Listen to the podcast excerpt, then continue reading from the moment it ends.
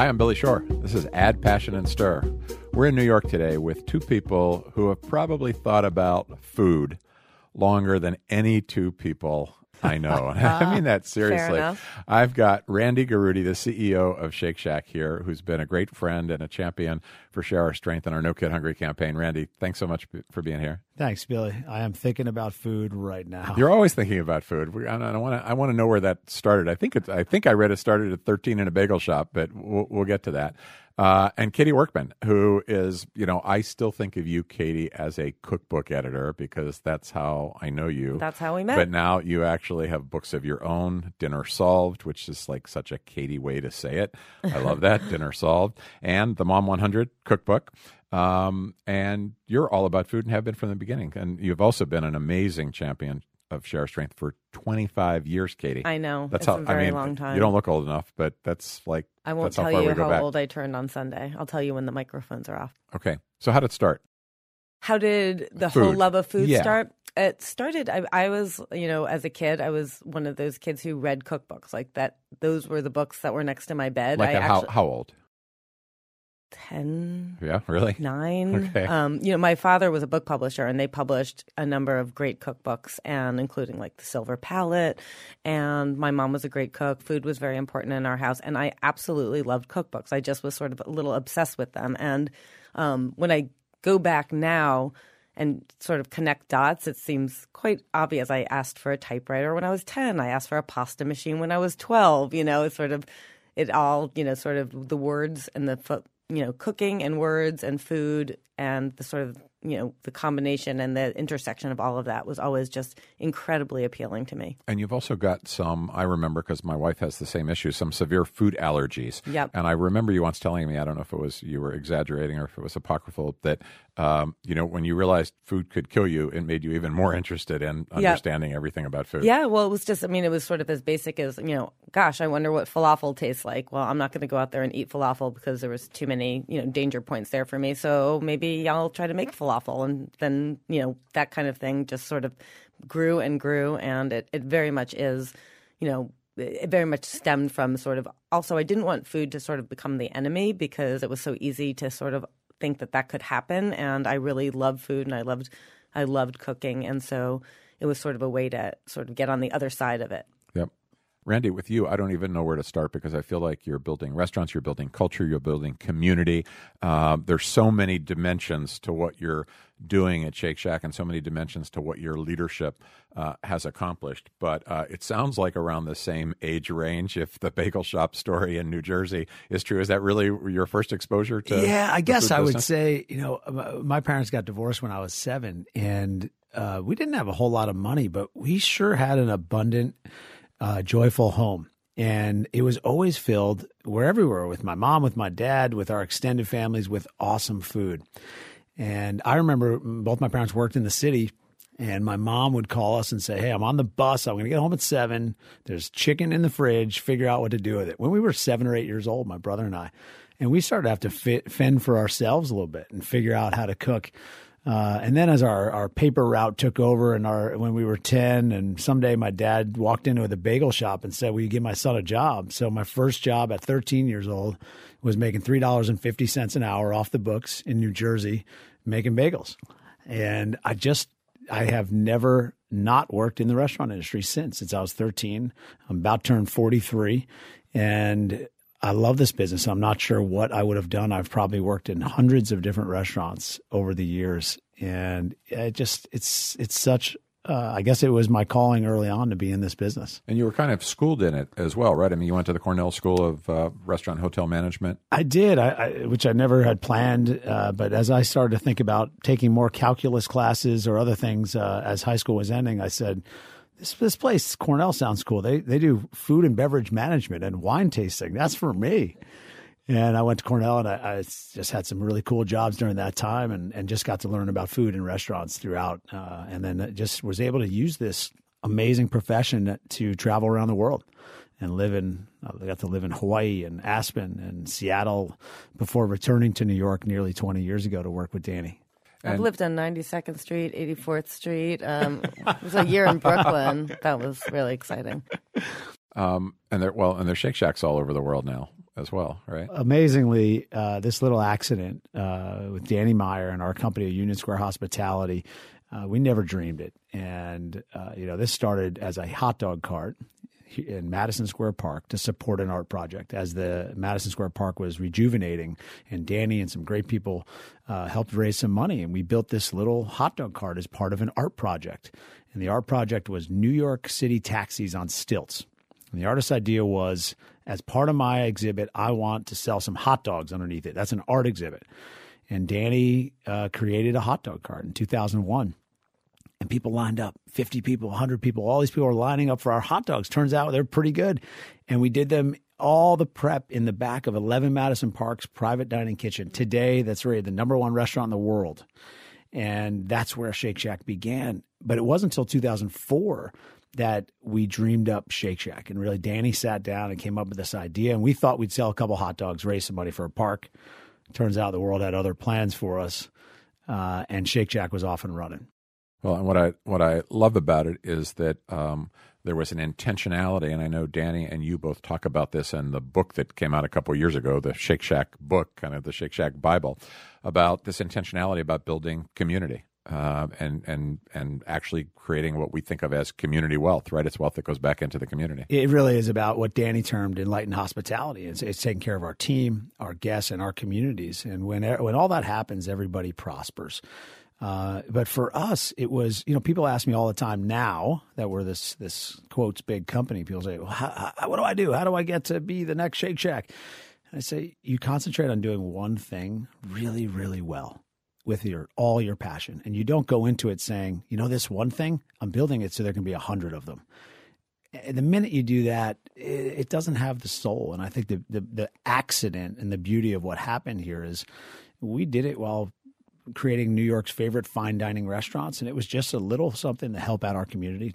We did it well, and people liked it. Turns out we did another one five years later, and they liked it even more. Uh, and and I think we've just been. It's truly a sincere, organic story uh, that just a whole lot of good and bad decisions led us to where we got today. Um, one of the um, impetuses for uh, Shake Shack and particularly the Madison Square hot dog cart was this notion that you could actually create community wealth, that capitalism could be used to build community. How do you think about that? What's the philosophy behind that? Well, for us, when we think about the community wealth, it, it is it begins with the bigger we get, the smaller we have to act. Uh, especially today, when when we think about most of the things that we will uh, consume and buy today, we will not go out to go get them anymore right? They will just come to us. Us. My children's generation will think we are crazy that we used to go to a supermarket and wheel this thing around and put it on a conveyor belt and talk to a human being and then put it back on the conveyor and then have to unpack it and then have to prep that food and then clean it up. They're going to look at us and say, "What were you guys wasting all your time?" Right? Um, so I think our job certainly in the retail business is to create reasons why our community actually wants to gather. And when we do that, that gives us then the platform to do some really cool things. For us, that's teaming up with as many local and artisanal producers as we can for our food. Uh, it's making sure that not just great um, national organizations that are that act locally, like Share Our Strength, are supported, but other ones are supported that are really about our community. What are we doing at our local little league team? You know, in our local community center um, or a hospital, in ways that we can either donate our time, our products, to help forward the mission of those places. And I you know I often tell our general managers their job is to be the mayor of their town, figuratively. Uh, and if they're doing that, you're going to see the little league team. You're going to see the teenagers on a date. You're going to see the business meeting. You're going to see it all happen within that community. Um, and when that happens, you've got vibrancy, you've got excitement, and that can undo the very challenging realities of how retail is shifting. I think in our world today, we can still have these places that matter where we're all going to go hang out when we need it. Human beings have an innate need to be with other human beings. Yep. And and as a result, you're not just creating personal wealth or corporate wealth, but you're creating this type of community Energy. wealth that we were talking about. And beehive of activity. Yeah. That's what we want to be. Uh, Katie, you're kind of a you're kind of a guru for moms and families who are trying to figure out how to how to make meals work for their kids. Uh, how did that evolve? Your first job, uh, at least when, uh, maybe it's not your first job, but when you and I met, you were editing Yep. cookbooks, and I you edited- one for I Share edited Strength yeah. called Home Food, which was what chefs cook at home. Which, by is the a way, is book. still my. I still have an AOL address that is homefood at AOL.com. Is that right? Yeah, Oh, I love that. That's still because That's a at beautiful the book. At the time, I you know I had loved the title so much, and you know it was like sort of that thought that I had had, and I made it the AOL address, and I still like when I order Fresh Direct, I still type in home food. Excellent. yeah. Well, what was the evolution for you? I mean, how did you become this person who's now so many other families are depending on for guidance? Um, well, the the short story is that I had kids of my own, and I was, you know, even though I was a avid cook and a professional cookbook editor, and um, at that time I'd actually moved on to the into the online world, and I was the founding editor in chief of a recipe website. But I had two kids, and even though I know my way around a kitchen, I still was dealing I still was and am dealing with the same thing that every parent is dealing with all day long. You're looking at that package of chicken breasts and am I allowed to swear? No. Uh, You're you're looking at that Can you- package. can you not? I'll bleep myself. You're looking at that package of chicken breasts and you're thinking, "Beep! I, you know, I can't, don't want to do the same thing again." And your kid comes home and says, "There's a big sale tomorrow, and I signed you up to make something." And you're thinking, "Oh my God, I've got to figure out life beyond baby carrots for these kids in terms of vegetables, and you know, how do I get more fish on the table?" And all of those things are, you know, day in day out things that parents are are dealing with. And I at that moment had thought to myself, gosh, it would be a great book to have that had like 100 solutions for these common day-to-day issues that every parent is facing. And um, at that very moment in time, the longtime editor, cookbook editor at Workman, who had edited the books that I had grown up reading, like Silver Palate and Steven Raichlen, and you know tons and tons of these cookbooks, these seminal cookbooks. She had been, I'd been writing a newsletter for this recipe website, and I had been doing a lot of writing. Um, and she took me out to lunch and said, "I, I think you should write a cookbook. I, I really, really want you to write a cookbook." And I, I was completely surprised, but I said, you know, I, I had this idea for like the mom 100, 100 recipes every mom needs in her back pocket. And she said, I love it. Let's do it. And um, it's actually kind of funny because a lot of times people would think, oh, well, Workman Publishing published your book, you know, nepotism city here. But the truth is, my father didn't want to publish it. He he didn't get it. It made him very un- uncomfortable. The, the whole thing was like sort of like, oh no, wait, what? And but Suzanne, my editor, said, I, I this is going to be a great book. I totally believe in this. And so that's how it started. And um, so I wrote that book, and three years later, Dinner Solved came out, and um, you know I had my blog, and so. But it was really it was you know Randy's speaking of organic things that come out of passion and things that you don't set out to say I am building this thing that I hope in five years is X, Y, or Z. Uh, it was very much for me this sort of you know, for me also, everything to do with cooking, everything to do with writing is always about the person on the other end of the plate, right? So um, I know we'll get to be talking about hunger and why, you know, what drives all of us in that arena, but it's always for me about, you know, again, the person on the other end of the the blog post, the person on the other end of the recipe, the person on the other end of the meal I've prepared. If I lived by myself, I would never cook again. Really, never would. It would have no interest for me whatsoever. And it's all about sort of helping, you know, giving somebody a great meal and making somebody feel like they're loved and making somebody feel like you made their life a little bit easier. So everything that I've done with the blog and the books and, you know, all the other things that I've done, you know, in my career have always been le- leading toward that place where I'm sort of like the satisfaction for me. Like if I get a letter from somebody who reads my AP column and says, "I made this, you know, your your chicken piccata for my in-laws, and they thought it was a genius," like that's the best thing that'll happen to me that day for Right, sure. Right. And what's the best place to find the blog? How do we find Oh, it? it's the mom100.com. themom100.com. And what's the number one kid loved recipe over all these years? Oh, okay. Well, for my kids, it, it remains tacos, like just old school Taco Tuesday? Is Taco that- Tuesday, old, or taco any day, old school tacos, crumbly meat, you know, hard shell. I mean, I make lots of other, you know, pulled pork this and fish tacos that. But when you get down to it, if it is, we do usually it's turkey, dark turkey meat, and you know, turkey tacos with sort of a very classic homemade taco blend mix, and that is that's that's the best. When when my kids say what's for dinner, that's the best answer I can give. And and a lot of other people make it too. I get a lot of emails about tacos. It sounds a little bit to me, just like to build a bridge between the two of you, that this, uh, you, you know, both aspiring to what I've heard uh, Randy, you and Danny talk about as fine casual, right? Which is kind of like a different notion, but it's one that exists for families and one that exists for customers. But when, when, when, in the Shake Shack world, when you talk about fine casual, what's that mean? Well, when you, if you go back in time when we were kids, you know, uh, we were still in the convenience era, right? We were coming out of the. I mean, I used to eat TV dinners.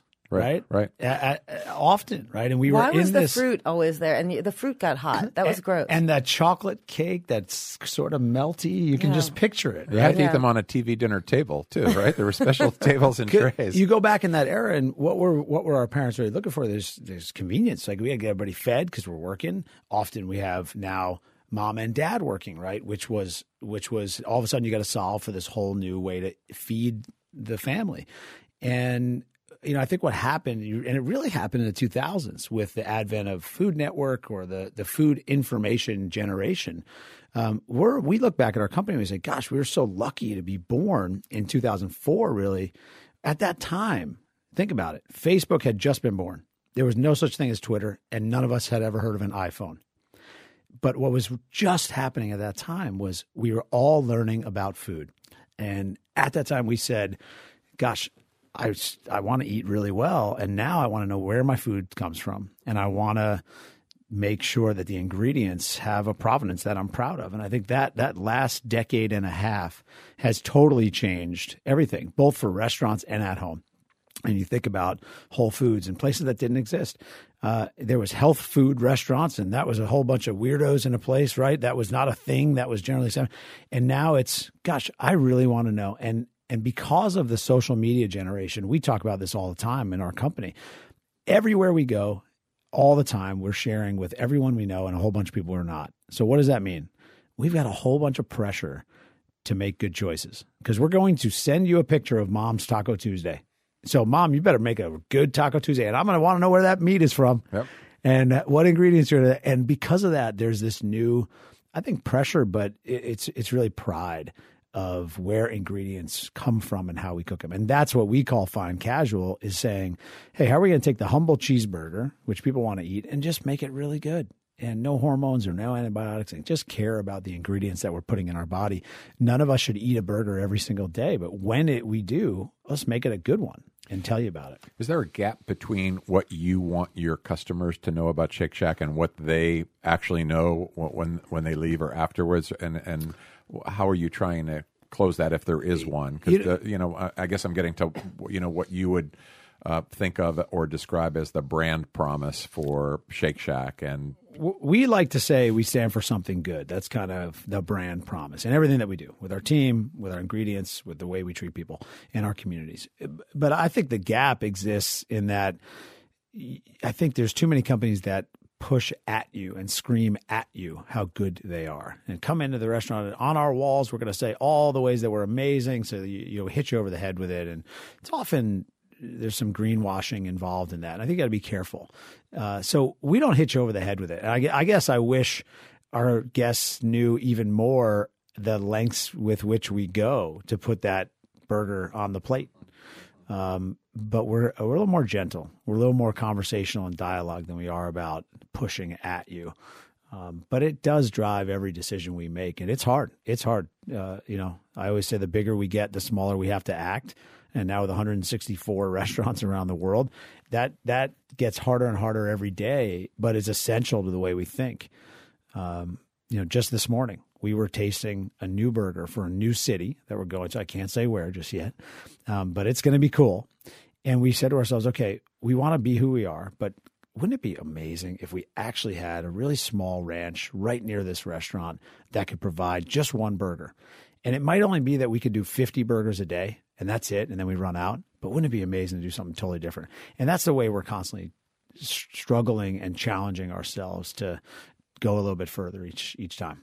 So 164 Shake Shacks uh, in the United States and Yikes. around the world, uh, and growing. I think when you all did your IPO, there was a you know a number of you know some 400 eventually to um, to be built.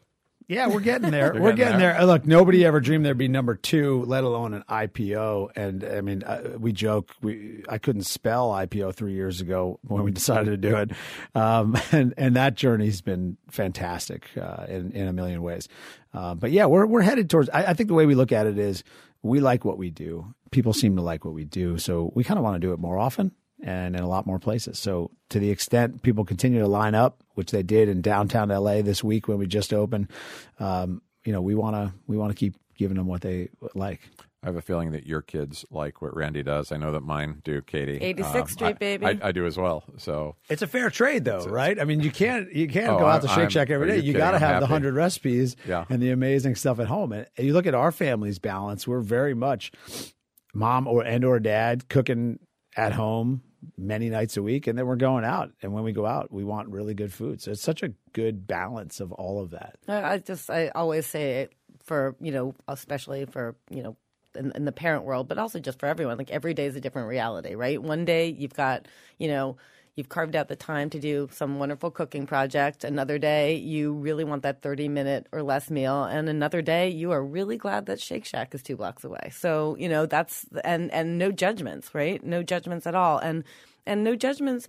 You know you do make the best choices you can for your family and um, those of us who can afford to vote with our wallets, as they say, you know, make these decisions about you know buying all you know only the the ingredients that you know you know the provenance of or that you know you feel really good about. But there's you know there's there's a lot of people with a lot of different realities, and I think that that also just needs to be you know understood in the world, and and that that any you know people who are sort of passing any sort of judgment on like well you know if you're not buying organic then blah blah blah you know that's that is you know a stance of privilege to some degree. And um and i think all of this just sort of goes into the hopper and you know every people have their own levels and you know and every day is different and you you know not not beating oneself up for any of that is also a big part of it i think especially for a, a person who's cooking for you know themselves their families all of that Um, let's talk a little bit about the connection between food and community and um, some of the issues that bring the three of us together. Katie, we mentioned that we go back 25 years, and it started because we were doing a book that was going to, the proceeds of which were going to benefit the anti hunger work of Share Our Strength. Um, you've been involved in so many different ways. You're on the board of City Harvest here in New York, which is a really impressive organization that helps rescue food and get it to people in need. Um, how did the connection to the issue of hunger become such a big force for you? Um, I, you know, it, it's not going to be an unfamiliar story to anyone in this room, or probably even anyone listening, in the sense that um, many, many people who have been drawn toward food as a profession, as a profession, are you know interested in feeding people, and anybody who is interested in feeding people is also sort of by default concerned with the fact that not everyone has access to good food or enough food, and that for me was just an incredibly strong and immediate connection. Like all, all of this, the in, the interplay between all of that is sort of, you know, always on the front of my brain. It it always sort of it always sort of matters, and um, whether it's you know the work that, that City Harvest does, for instance, you know, is rescuing and delivering food within the five boroughs, and they rescued and, and delivered 56 million pounds of food last year, which is incredibly impressive. And then the other side of that coin is that there is, you know, New Yorkers are in need of 56 million pounds of food, you know, and that's just, and we're just one agency. You know, there's other agencies doing similar work, and Share Our Strength funds and supports agencies like this all around the country and outside of the country. So when when we met, I mean, it was just, you know, it, it is, you know, on the simplest level, just heartbreaking to think that in a country with so much, and we, you know, the knowledge that somewhere close to 40% of food in this country is wasted, and that so much food is needed and so many people do not have enough. And, and if they're not hungry they're food insecure meaning they're not sure where their next meal is coming from. And this is just an incredibly important driving force in everything that I think about and I do. And I think I, I don't think that's unique amongst for me amongst people in the food profession. And that's how Share Strength was built. That's why your name came from, right? It was about how do people literally share their strength. And the first people that you went to and drew upon in your work and feeding hungry people around the world and especially in this country were people who feed people for a living, right? And and the Taste of the Nation events in dozens and dozens of cities rely upon chefs, restaurateurs to to provide food for people who come, pay money, and then that money goes towards feeding hungry people. So this is this is part of the circle, I think, of, of what we do, and it's it's um it's it's really strange to say that it's a a, a pleasure that it's part of the circle because it's not obviously a pleasure to know that this need exists and is so so dire in many cases, but it's it's um I don't think I would be able to be as satisfied by what I do for a living if that piece of you know the piece of helping to feed hungry people wasn't a big part of it. Well, there, there, I, I know there's a lot of people that believe uh, exactly as you do because I, am biased, but I don't think there's an industry anywhere that um, makes as consistent and effective a contribution to solving a social problem as the the restaurant and culinary community does on the issue of hunger. It's just it's really remarkable. Randy, you know, we work together in a lot of different capacities. Union Square Hospitality Group and Danny Meyer have been involved, but Shake Shack in particular has become one of the single largest contributors to anti-hunger work nationally through something called the Great American Shake Sale. Uh, can you tell yeah, us about we, it? we love this. And, we're, and where, where, did it come from? We're about sh- to launch. Well, I, I, think it came from us uh, and the Share Our Strength team just having been connected for nearly 30 years with Danny's uh, involvement in Union Square Hospitality Group, my myself being involved with Share Our Strength City Harvest and other organizations through our fine dining restaurants. And we just said, you know what? There always there's often a disconnect between how you donate to these things and how do you actually connect the the true consumer right to the person who's getting the food. And and we seven years ago came up with an idea. We said every time you come into Shake Shack during this month, uh, we're going to say, hey, you want to give us two dollars to, we'll give it directly to No Kid Hungry. We're not going to take any bit of it. And we're going to hit you back right away with a $5 coupon for a free shake at Shake Shack. And it's a pretty tough thing to turn down. This is not give us two dollars and feel good about yourself. This is give us two dollars, we'll give you five back, and you can really feel good about yourself and get a free shake next time you come in. Uh, and we tried it, and it's been incredible. Over the seven years, or the six previous years, uh, we've raised nearly three million dollars, uh, and it's all happening with our team. So we have competitions. We have we have shacks who are battling out who can raise the most money. We have shacks who battle out who can raise the most money per person that comes in. We have all these different ways that the team gets really jacked up about it, uh, and and everybody wins. It is the definition of a win-win opportunity. And this year, the Great American Shake Sale starts sometime in April. I yeah, think. we're going to do uh, it in April. Um, uh, so we've got to look for that, and we'll we'll and it'll be at all shakes nationwide, everywhere, uh, all all shacks all around the country, and people have the opportunity to do that. So we well, hope that, you come in and grab a free shake. That gives me an excuse to go to a lot of different Shake Shacks, and I do every year during the Great American Shake Sale. And one of the things I love to do, uh, you know, there's a you know stand for something good. Uh, also suggests you might be standing in line for a little bit because there's a lot of people that want to go to Shake Shack, and so one of the things I love to do is stand in the back and uh, watch your cashiers. Um, is that what you call them? Cashiers? Yeah. Or uh, so the people at the cash They're register. really our hospitality team. Hospitality team. Um, I love to watch them sell these kind of two dollar coupons for the five or six dollar shake. And what's so amazing about it, and what's such a testament to the kind of the community and the culture you've built and the training is.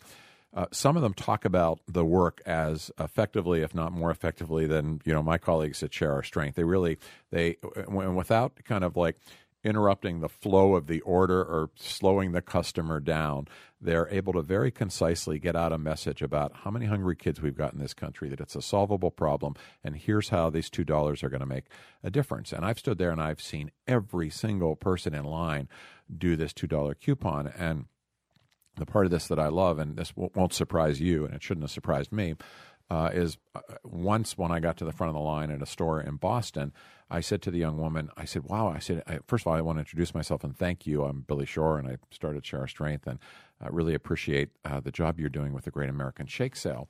I said, but it's so impressive to hear you. Um, talk about this with such enthusiasm. And she said, Oh, well, Mr. Shore, I used to be one of those kids. And that's it. Which just totally gave me goosebumps. You know, just really just like stopped me in my tracks. Well, and that's the beauty of it, right? It, whether our leaders uh, themselves have experienced hunger, uh, or at least through this program, we've gotten the opportunity to visit schools, to be in touch with people, to see where the money really goes, um, and our team, who who often has been touched by this personally as they've grown up. You know, look, I, I go to my kids go to New York City public schools, right? They're they're impacted by it, and and having uh, opportunities for free, great food in the morning when they go in, you know, free lunch opportunities, all the ways that this touches anybody in our world. It's really easy. Uh, that's the coolest thing about our company is, you know, you, you walk around and you say, I work for Shake Shack at any level. It always causes some kind of reaction. Yep. You know, it's something you can put your hands on. You know what we do. We sell hamburgers, fries, and shakes, and we do it in a pretty good way. And when you can actually now impact things that people grew up dealing with, it's such a cool paying it forward and come back around. Uh, that that makes our team really enjoy this time. So we, you know, it, it's cool. We're gonna something we're gonna we're proud to be a part of with Share Our Strength. Well, I was at a school in New York a few months ago. I think it was PS 95 on um, West End Avenue and 90th uh, Street, and you know, pretty nice neighborhood. Uh, but 67% of the kids in that school uh, were below the poverty line and getting free or reduced price school lunch, uh, and a handful of them. Um, I remember talking to the fourth grade teacher. Um, because the class seemed kind of small to me, and she said, "Well, there's a there's a group of them that have to come from a homeless shelter in Queens every morning. Uh, these are fourth graders, and if they miss the bus at 6 a.m., then they have to take two trains. So, and then she said they always miss it, and so they're always a little bit late. But when you think about the things we're asking our schools to do, uh, and the fact that our future depends on these kids getting a good education. Mm-hmm. And um, you can't get it's, it's hard to get a good education if you don't have a good breakfast. Yeah. It just is. I mean, every teacher will tell you that. This doesn't work any other way, right? There's no there's no way to get around it. You know, the um the program, one of the programs that Share Strength created and sort of distributes through different organizations, including City Harvest, is the Cooking Matters and Shopping Matters yeah, program, which is program. nutrition education. Sometimes it's for parents, sometimes it's for kids in schools, and um, and I taught a couple of them through City Harvest. And one of the most I just, you know, one of the things I'll never forget was one day I was teaching these kids how to make um, salad on a stick. So we had all these cut up vegetables and, you know, skewers, and we made this sort of a vinaigrette, and they were, and then we had all these leftover vegetables. And they said, "What are you going to do with the leftover vegetables?" And I said, "Well, you could you could make a great soup with them." And they said, "You know." How would you do that? And so I started to explain it. And I said, Why don't I just come back tomorrow and we'll make the soup? So we came back the next day. We took the vegetables. Um, many of you know, and, and a lot of these kids, you know, had not seen a zucchini before. You know, they maybe they knew some of the vegetables, but not all of the vegetables. And we made the soup, and I brought these, you know, takeout containers for them to bring it, for them to bring any leftovers home. But they all tasted the soup, and each one of them said, "I want to bring this home to my family. I want to bring this home to my parents." And they, there was like just such a desire. It was so just that exposure so to it cool. made they such an impact. So yeah, it was amazing. And what I'll tell you, just another story that I have never forgotten was in a in one of these cooking matters um, classes that was in a preschool. Um, an instructor held up um, a baby carrot and she said, Okay, can everyone tell me what this is? There's a whole bunch of really little kids. And all the kids raised their hand and all of them thought it was a Cheeto. a Cheeto. Never will forget that story. Wow. Yeah. That's okay, that's chilling, right? it was a little, that's chilling. A little chilling. It remains chilling. Um, well, one of the reasons we have Cooking Matters, and one of the reasons we have our school breakfast program, is because the Great American Shake Sale raise, has raised a total of two point five million dollars since it's begun. Um, which, Randy said two point seven. I think you may be behind. I don't know, Billy. We're going to check the accounting yeah. on that. I think we might have done a little better over by the, the years, time we get through you might be April right. Shake We'll see. But but I guess what that suggests to me, Randy, is that uh, there's a a real intentionality about building a culture in the company. And I feel like Shake Shack and the Union Square Hospitality Group are pretty famous for a culture of hospitality and training and consistency. But talk a little bit as a business leader uh, in terms of business tips. I think most people look at it and say, uh, "Well, what's the secret sauce?" Not just on, on the burger, mm-hmm. but you know, how do you do that? How do you build that type of culture? Well, really, I credit to my boss Danny, who who really I think grew up being that person and helping us all remember.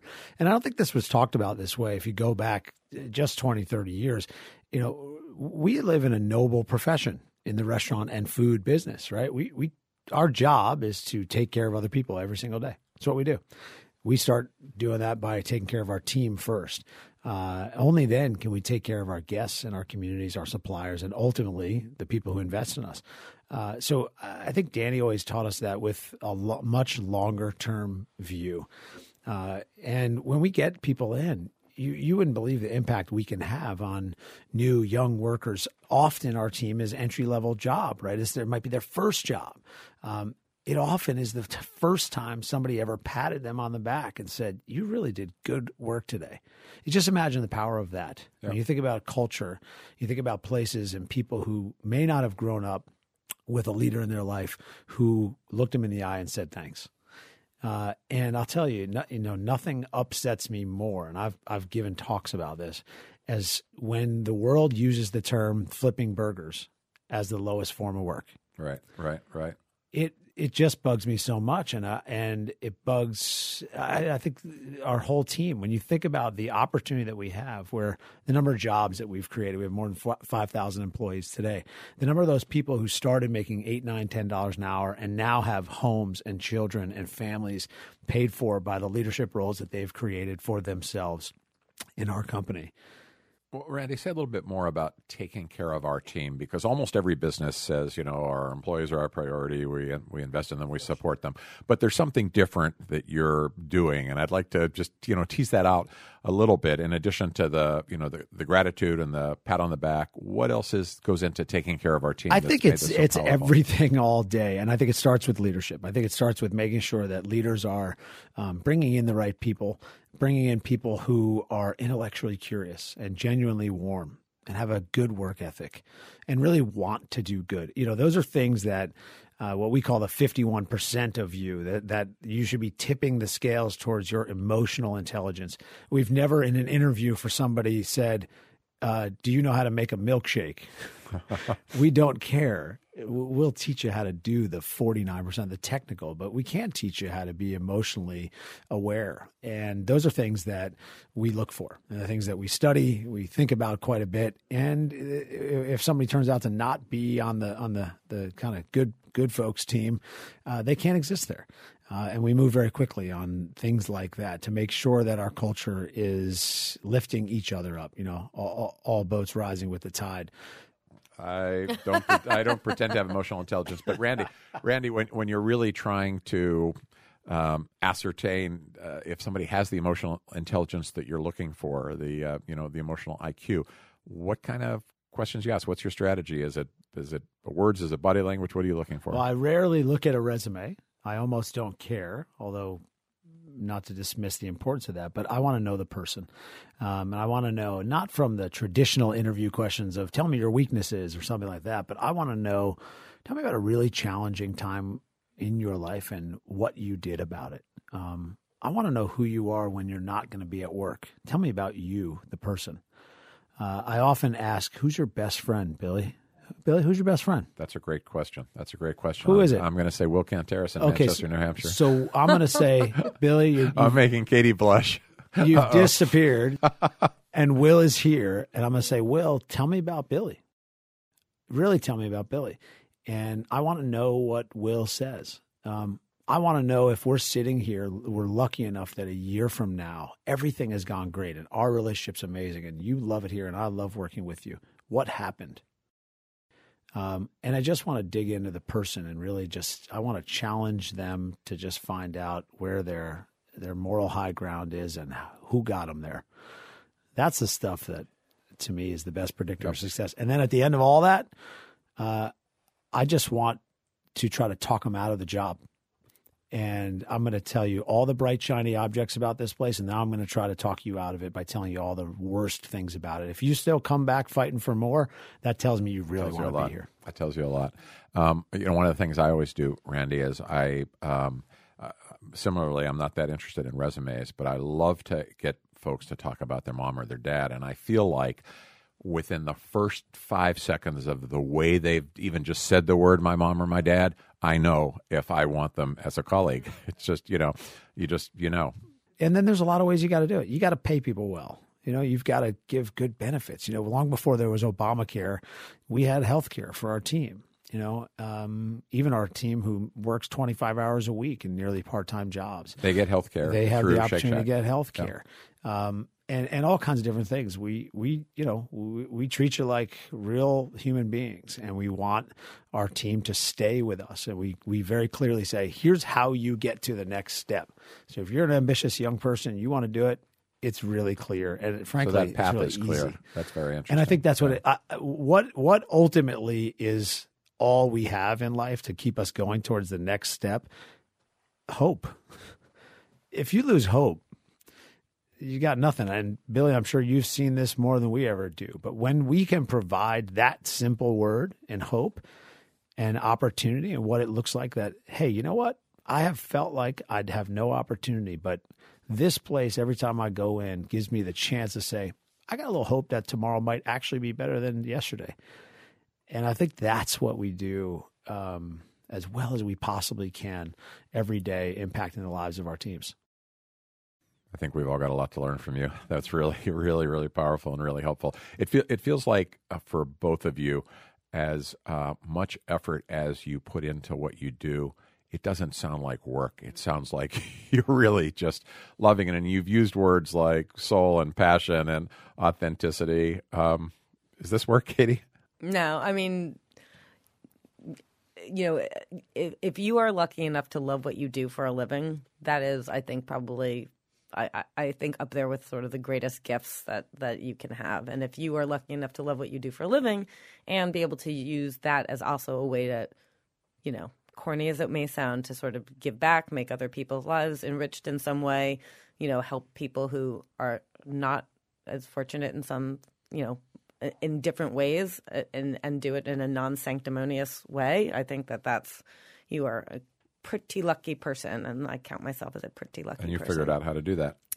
yeah i you know i mean like i, I can't say I mean, well, again you know not not much calculated about it not much planned. I'm you know if you ask me what i want to be doing in three years from now i will you know go uh you know I, i'm not i'm not good at that. I'm not i'm not good at sort of looking into the future but um but if you're but I, I I do get an enormous amount of pleasure from what I do and if other people are getting pleasure from it or bene- benefiting it from it in some way then that is just you know critically important to how what my enjoyment is of what I do you know Well, that seems to be true of both of you. And Randy, I think I, I read um, in an interview that when you and Danny first connected, Danny was thinking to himself, "This guy just like lives and breathes restaurants. This is what he loves to do." Speaking of you, and you, one of the things you said, and we just kind of like glossed over it at the very beginning, was just like, you know, I love everything about this this industry. Say a little bit more about why. Well, I've always shot down the notion that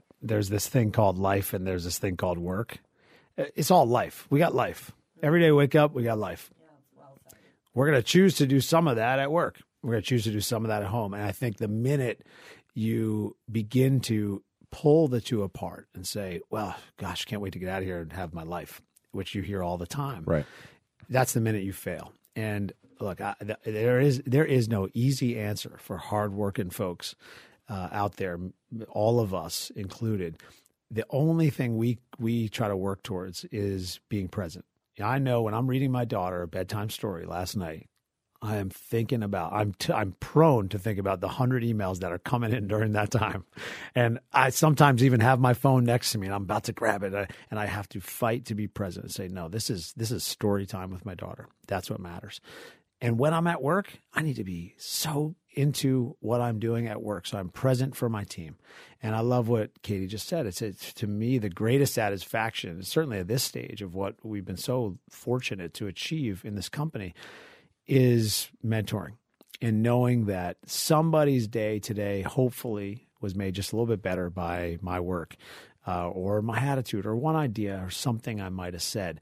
Uh, that's where I'm getting my greatest satisfaction and joy now. And I think for the rest of my career, that's really what who I want to be for our company and for our for my own life. Um, you know, today my daughter's going to come in and give out the Girl Scout cookies she sold around my office. Right, that's not an uncommon story for moms and dads around the country to be doing. And the minute we have an office that doesn't allow or make that an awesome celebrated thing, gosh, I don't want to be there. And and you know, from the minute I met Danny Meyer when I was 23 years old till now, I have been able to be myself with him, with our shareholders, with my kids, with my wife. Every day I tell our team, the minute you show up and you're being somebody else, please leave.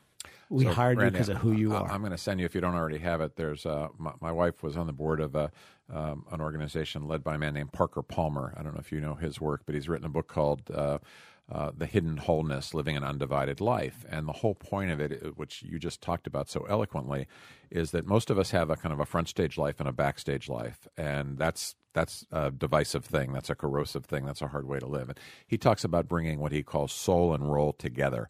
Uh, and if you can do that, then you're leading an undivided life, and it's just so much more powerful in terms of everything about it. And I So- think we can do that more than we admit uh, uh, to ourselves. I, I, first of all, as employers, to make it possible for people to be that and to be their whole selves and to be their best selves. That's a, like uh, we hired you because of your gifts. I, this place should maximize the value of your gifts, and if it shouldn't, there's a lot of places that that will.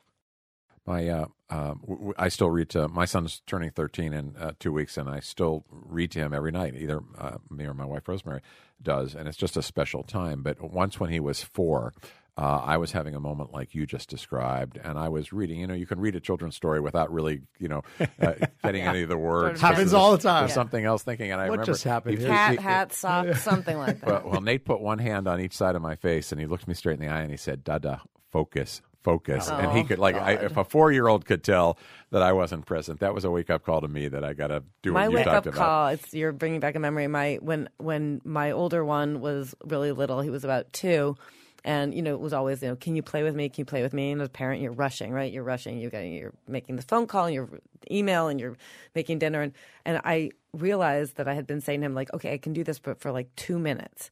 And and at some point he said to me like can you play with me just for two minutes? And i was like oh, Oh, that- yeah, that hurts. I was like oh jesus. So yeah then i was like okay yes and for more than two minutes i will sit down and play thomas the tank engine with you.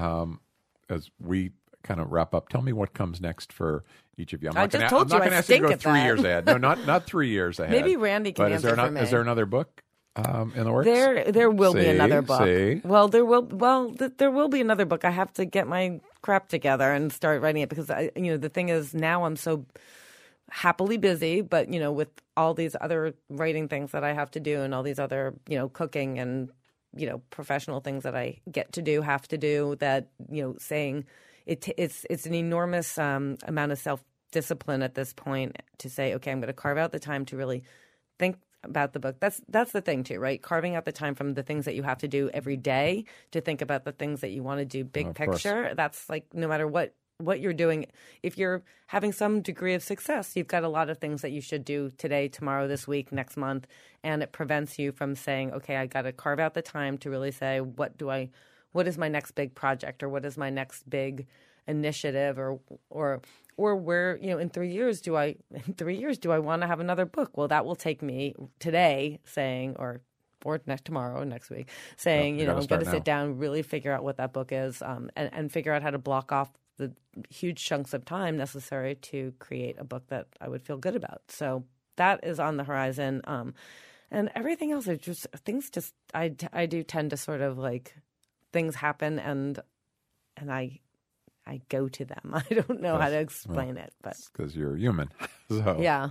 Um, Randy, uh, I know you're. I know one of the things that's next is you're opening up more stores. But um, what else should we be? And, and, and I guess there's a city uh, not to be named that's going to have a very special burger from Yeah, what you described. know. That's that's kind of what my Where appetite. could it be? What what else Somewhere is next where for, there's uh, a farm nearby, so yes, it's a not ranch. it's not Bronx. a ranch nearby? Uh, Well, I'll tell you, we just finished the Shake Shack book this year or last year, so we're definitely not in the mood to do book. another book. what That was about a big Randy project Garutti for us. leadership book? I'm not sure that anybody wants to read that, but I do. But uh, we'll we'll see. I, I think for us, well, for me, uh, I, I love what Katie just said. I, I- creating space uh, to imagine what's next is probably the most important way to get there. I, I'm always very firm with everyone I talk to that uh, it starts for me with being a great husband to my wife and, and father to my children.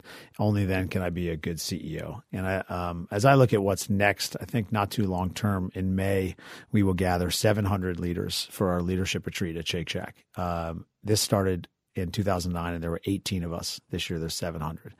And I'm looking towards that to have an opportunity to inspire the lives of our team uh, and really just create some opportunity for you. So for me, it's about uh, what's next is how many more people can we be mentoring and driving forward to believe things that they may not look in the mirror and believe themselves.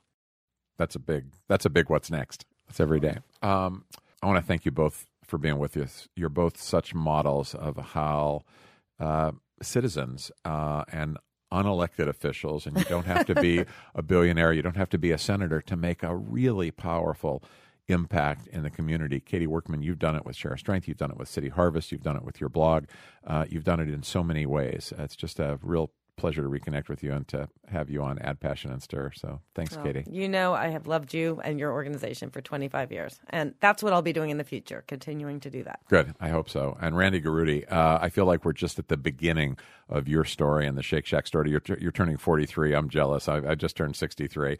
Um, but you've got a lot of great things ahead of you. I do hope there's a Randy Garutti leadership book. I really do. uh, you've got words of wisdom that I think um, would mean a lot to a lot of people. And um, grateful for the Great American Shake Sale that's coming up as well. Thanks, Billy. Th- thank you. Uh, We didn't spend any time talking about your incredible work and, and the way you lead, but you what you have created with your team uh, is just one of the most special things that's ever been brought to this country and to our communities. And you know, thank you for giving us a platform by which to help. Without that, you know, we'd have a lot harder time. So thank you. Well, I feel like our organizations have learned a lot from each other. Danny and I often talk about uh, Union Square Cafe and Share Our Strength started the same year, um, and we got to know each other pretty early on, and we've all learned a lot from each other uh, as the three of us have. So, thanks so much. I'm Billy Shore. This is Add Passion and Stir.